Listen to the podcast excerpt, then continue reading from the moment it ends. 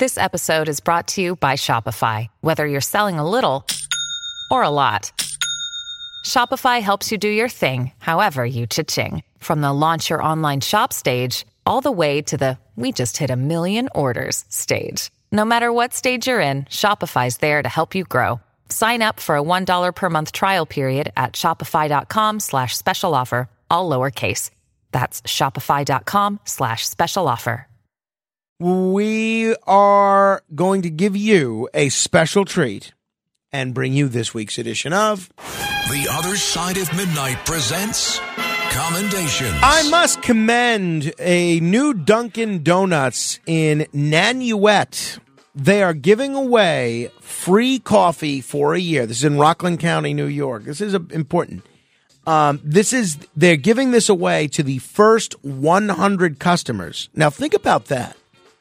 They opened their newest location on Friday at uh, the Gateway Commons Plaza on Route 39 in Nanuet, and Walter Buzzsick, a Dunkin' Donuts franchisee, said the first 100 customers will receive a coupon book with four medium hot or iced coffee options for a month for 14 months, adding up to free coffee for one year.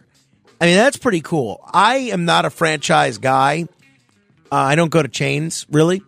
But I think this would be great if every chain did this. What a great promotional way of getting people interested in your business. So I'm mentioning this, even though I know a lot of people don't live near Rockland County, in the hopes that this will get people to do this with their stores when they open them, whether it's a small business or part of a chain. I want to commend um, Maggie Kuznia. Maggie Kuznia is a first grader in Minnesota, the land of Jesse Ventura and Dean Barkley. And the Minnesota Vikings that won their game yesterday. I didn't get I didn't look at all the results yesterday, but I think I'm doing pretty good this week. Maggie Kuznia is going door to door in East Grand Forks, Minnesota, offering to read to seniors. First of all, I give her this credit that she's this good of a reader as she's beginning first grade, but she's a natural storyteller. And she's doing what I think is a very good deed. We've covered the topic of loneliness at length, and a lot of the folks that are dealing with loneliness are senior citizens. And the fact that she is going out of her way to greet senior citizens, meet them, and offer to read to them, I think is a wonderful thing. I think this is a model child. If my son uh, ever has this degree of generosity of spirit or uh, intelligence, quite frankly, I'd be very proud. Her parents, I'm sure, must be very proud of her. So, Maggie Kuznia, I do commend you. I want to commend Chicago's Lyric Opera. This is a wonderful idea. They are uh, introducing these new this new state of the art technology called sound shirts that enable patrons who are deaf or hard of hearing to experience the power of the music in a new way. This is the first opera company ever to offer the sound shirt, which audience members can wear to literally feel the music. And they hope that if it works, and they just debuted this yesterday, if it works, it'll make the theater more accessible to fans who are deaf and hard of hearing. And the way it works is microphones are placed over the orchestra and on stage, recording sounds in real time that are sent to a computer where software translates it to digital data. It's then transported to trigger 16 motors scattered around the shirt, creating a vibration in the front of your shoulders, forearms, and upper and lower back. I think this is so cool. And it's so great that the lyric opera is uh, is doing this. I um, have often thought about how many deaf people or people that are hard of hearing uh, that are out there. And I wish there was something that could be done to make this radio show accessible to people that are deaf or hard of hearing. You know, if I had every word that I said pre scripted, you know, we could just post that. But uh, honestly, a lot of what I say is kind of extemporaneous. If we had someone that could be like a, a court reporter and transcribe it in real time, that could be done for the deaf folks. But I, um, we have a lot of blind listeners. I'd love to be able to do something for the deaf, and maybe this is obviously talk radio is a lot different than than lyrics uh, than the opera, but I'd love to figure out a way to reach the deaf people in our audience. Um, you know, my friend Jason, his father is deaf, and he doesn't speak sign, he doesn't know sign language, and I officiated Jason's wedding and what I was able to do, and he said he was almost he was able to read my lips pretty much. But what he, I what I did for him, and I normally don't do this, is I pre-scripted as many of my remarks as possible, and I gave them to him so that he could follow along with what I was reading during the ceremony. But uh, if you don't know sign language, which believe it or not, a lot of deaf people don't, then you must must have a really hard time with uh, great sources of entertainment and information like this program, for instance. Uh, so I want to commend the Sh- Chicago's Lyric Opera for doing that. I want to commend the um, caregivers at the Cleveland Clinic Children's Hospital for Rehabilitation. I love this. Caregivers at this hospital sprang into action to give Megan Crafty, who's a 17 year old girl, uh, a homecoming, a homecoming dance after brain surgery forced her to miss her homecoming. It's an Ohio teen, and she missed her homecoming dance after undergoing surgery for a brain tumor. So you had this group of caregivers that went out of their way to make it up to her. She was recently hospitalized after being diagnosed with a brain tumor according to a spokesperson for the Cleveland Clinic Children's Hospital. The teen's mother told People magazine that her daughter underwent surgery on September 12th, one week after she received her diagnosis. So she stayed in the hospital until September 20th, and she was transferred to the Cleveland Clinic Children's Hospital, and they and she missed her homecoming dance. So when the caregivers caught wind of this, they sprang into action and designed a special Christmas themed homecoming dance just for Megan. Christmas is her favorite holiday. So I think this is great. And I'm glad, and she seems to be doing okay.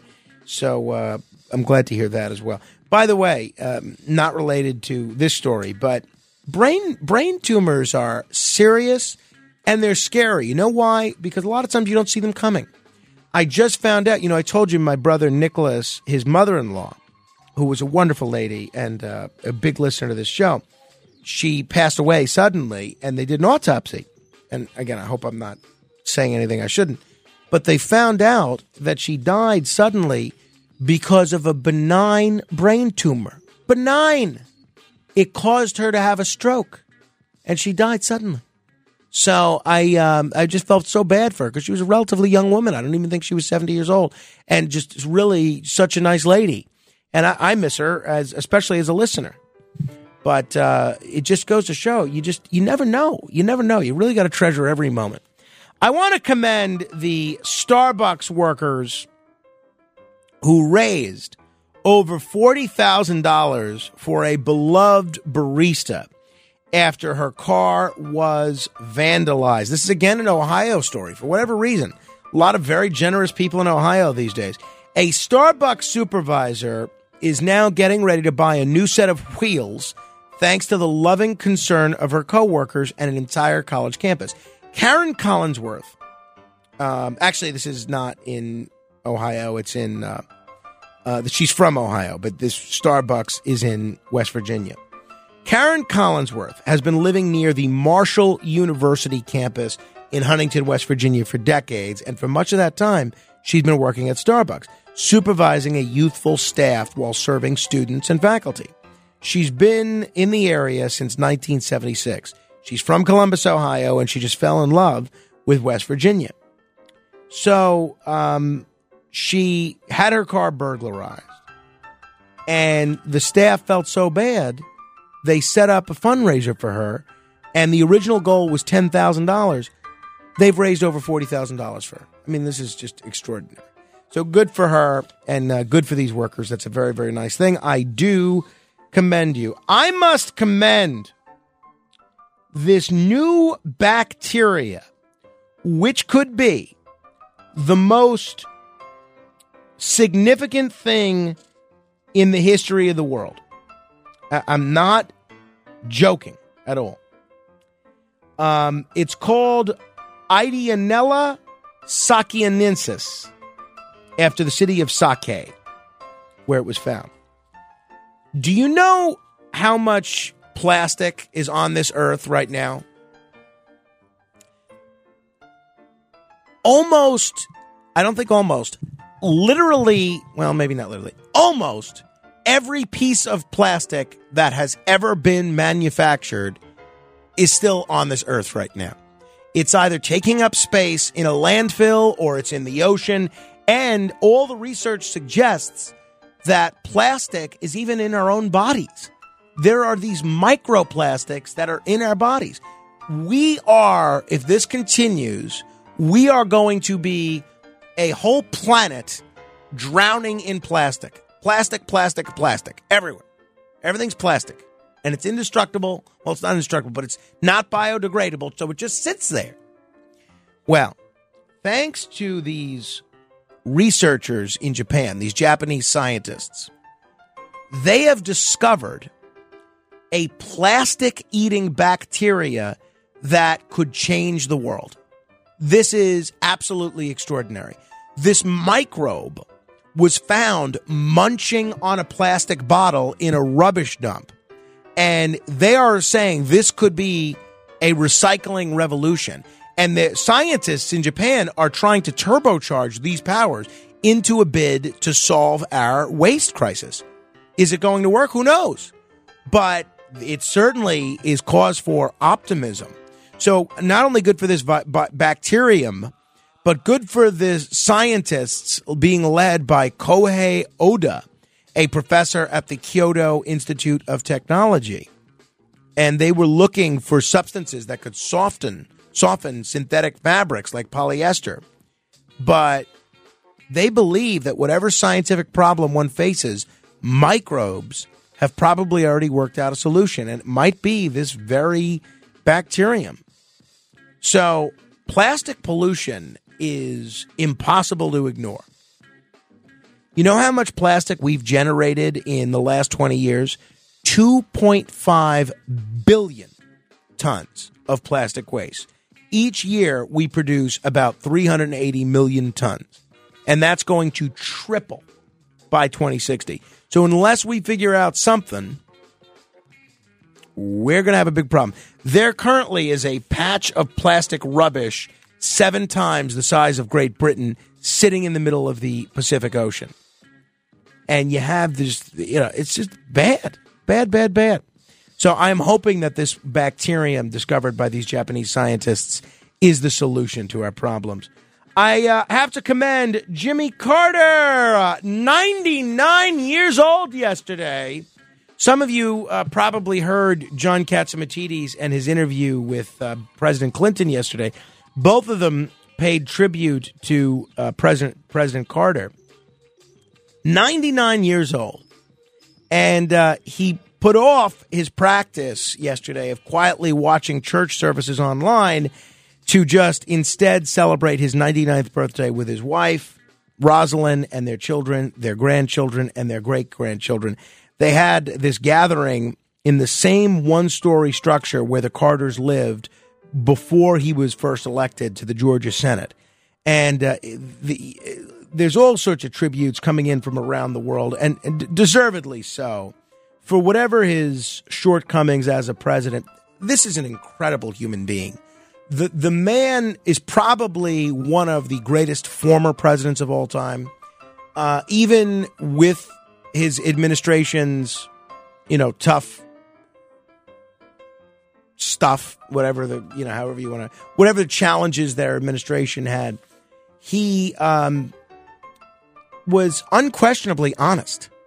You know, I mean, there's no issues like uh, like you see in almost every other presidential administration, and that's I think coming out of Watergate, a lot of what the country needed, and just such a, an incredible philanthropist, as such an incredible man of God, and a big baseball fan and uh, a guy that likes peanuts. Speaking of food, so Jimmy Carter, may you live another 99 years. Happy birthday. Speaking of food, I want to commend Doritos. Doritos has achieved a new record for the highest cheese pull after they pulled off a stunt in Somerset, England. This is according to the World Talent Organization. A helicopter dipped a. This is so funny. They dipped a giant chip into a special cheese blend inside of a 14 foot tall replica of nachos and then stretched the cheese 49 feet up without it breaking. The company said the, the stunt took over a month of preparation with the assistance of cheese scientists, helicopter pilots, and others on the ground. I want to commend Drew Carey for covering $600,000 worth of food tabs at two restaurants near the WGA picket lines. After 146 painful days, the writer's strike has finally ended. Uh, I am a big supporter of organized labor, and I hated to see the, what was being done to the writers. I'm glad they got a great deal. And uh, Drew Carey and Seth MacFarlane and others really went out of their way to kick in a little extra to the strike fund. And for him to go out and uh, pay for the meals of all these writers, very, very nice. He was spending $10,000 per weekday at the strike's peak. Now, he can afford it. They say he's got a net worth of $165 million. He didn't have to. He didn't have to. Um, very generous. And he did this for 146 days, bought meals for these two restaurants near the picket lines. Very nice. And finally, I want to commend Columbia, Maryland. Big shout out to all of our listeners on WCBM in Maryland on a list of the best cities for women in America. Columbia, Maryland ranks number one, the best city for women in all of America. Not such a great thing for Baltimore, which placed low on the list at 107.